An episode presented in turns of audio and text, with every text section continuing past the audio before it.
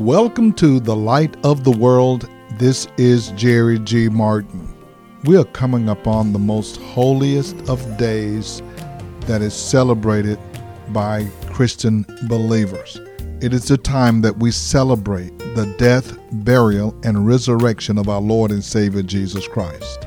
We're going to present you a series of messages that will help you to understand what Jesus Christ did, but more importantly, why he did it. It was to offer sinful people eternal life. I want you to listen closely and even contact someone in your family who needs to know the gospel of Jesus Christ. At the end of today's message, we're going to share an opportunity for you or anyone you know to come to know Jesus. Come and go with us as we walk in the light of God's Word. It's foolish to believe that if I just put some blood over my doors that a death angel going to pass over me. It takes faith to put your trust in the blood of Christ who saves us. Number two, the lamb had to be unblemished. Only the best from the flock would do. An unblemished lamb, he says, a lamb without defect. The Passover lamb was to have no visible defect or blemish on it, no flaws, no stains of imperfection. And this requirement for the lamb point to the fact that God's final lamb, Jesus, was sinless and perfect in his humanity and in his moral character. The lamb without mark or blemish represents the spotless character of Jesus, the Messiah. Apostle Peter identified Jesus as the lamb without blemish or with, without blemish or without spot. John says of him, uh, in him there is no sin. The book of Hebrews says Jesus was holy, harmless, undefiled, and separate from sinners. He had no blemish. There was no guile in him. And even Pontius Pilate says, I find no fault in him. Judas, who betrayed him, says, I have sinned and betrayed innocent blood. I can't find nothing wrong with him. That's the kind of lamb he had to be because God said it. You can't represent purity and holiness if you got blemishes and sin in you. Jesus even asked his accusers, Which of you convict me of sin? Which one of you can say that I've done something sinful? So, as the Lamb of God, he was unblemished in his thoughts and words and deeds.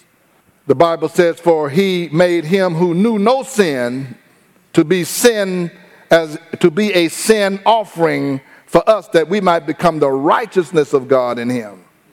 The Passover lamb had to be a young male. Jesus also answered this type. He was a young man when he went to the cross. He died in the prime of his life at age 33. Some medical doctor says between age 30 and 35 years is the age of the healthiest period of a young man's life. The Passover lamb was to be slain in public, and Jesus too was slain publicly before a watching crowd in Jerusalem, and the Jews who came from all parts of the Roman Empire saw him on Golgotha Hill during the Passover feast in Jerusalem. Jesus was a type of the Passover lamb, and guess what time of year it was when he was crucified? It was during the Passover. The death of Christ was not only a public execution, but it was more than that. It was the cosmic event in human history that draws multitudes from all over the world. Jesus said this If I'm lifted up, I will draw all men unto me.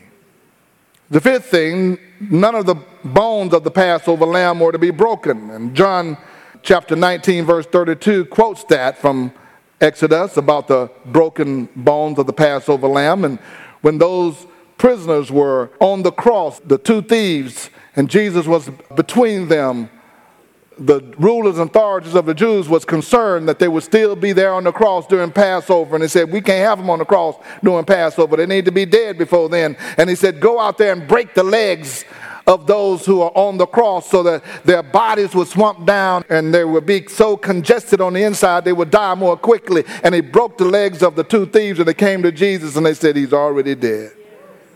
None of his bones will be broken so that it can fulfill the law and the prophecies, that none of the bones of the Passover lamb can be broken.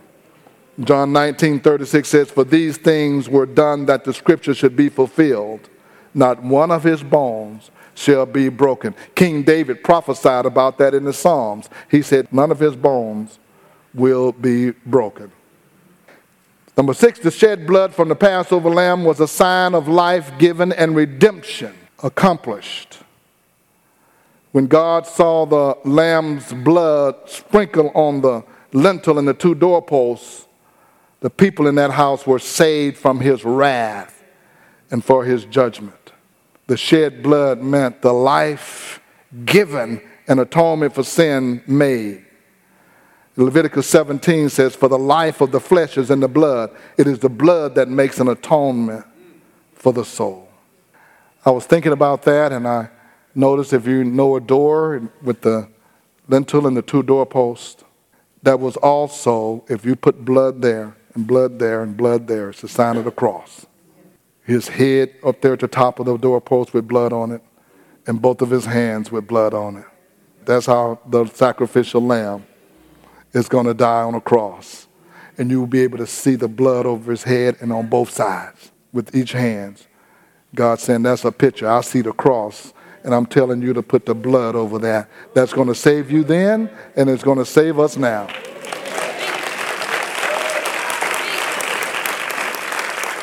It is his shed blood that atones and purifies us from the sin in the eyes of God. For the blood of Jesus Christ, he said in 1 John 1 17, cleanses us from all sin. The blood of Jesus Christ. Without the shedding of blood, there's no redemption, God says. I showed you in the book of Exodus how this redemption things work, and I'm showing you again on the cross in Calvary when the faithful Israelites took the blood out of the slain lamb and sprinkled it on the door with the hyssop, he was making the sign of the cross. Jesus said this. Remember, he said, I am the door. What is he talking about? You all are still celebrating the Passover, saying you need to put the blood over the door. Guess who the door is? I am the door. See, didn't he say that? I'm the door. God says, put that over the door. How many doors you got on your house? You got one door. They didn't have back doors and all that. They got one. You got one door. He said, that's the only way. You got one way. And Jesus says, I am that door. I'm that one way. I am the door. If anyone enters by me, he will be saved and will go in and out and find pasture. I am the way. I am the truth. I am the life. No man comes to the Father except through me. I'm the sacrificial lamb. Most believers don't have a good understanding of that whole process of why he says, I'm the sacrificial lamb. I am the door. What door? That door that you've been putting that blood over and serving in a ritual. I'm the door come to life. So the Passover is an epic event in Jewish history that is observed every year for some 3,500 years. We have a sizable Jewish community in our city, and if you would go, you would see why we're celebrating Easter, they're celebrating Passover. The Passover was the event that brought deliverance for Israel out of the bondage of slavery. And God instructed the Israelites that on the first Passover night to slay a lamb and to sprinkle the blood upon his doorposts and lintels so that the Lord, when he passes through, will pass over. The Passover lamb and the shedding of the blood was a crucial thing for Israel's redemption. I was a little kid and sitting in church and I was reflecting on some of the old songs the saints would sing, and well, we didn't know what they meant. We just sang them. We had no idea, but that's what they were singing. When I see the blood, I will pass over you. Jesus shed his blood also for those who are captive by the power of sin. When we are unbelievers, when we have not become born again by giving our life to Jesus Christ, we are a captive to sin. We can't be a better person. Some of us have tried to be better, we've tried to act better, we've tried to do better. But you cannot be better, do better, or act better when you have a sin nature in you. When you have the sin nature in you, you do what sin demands. That is who you are. And that's not what you're doing, that's who you are. You don't have to teach a dog how to bark. You don't have to teach a cat how to meow. The cat has the cat nature, and the dog got the dog nature. You don't have to teach a sinner how to sin because a sinner has a sin nature. No one have to teach you how to lie.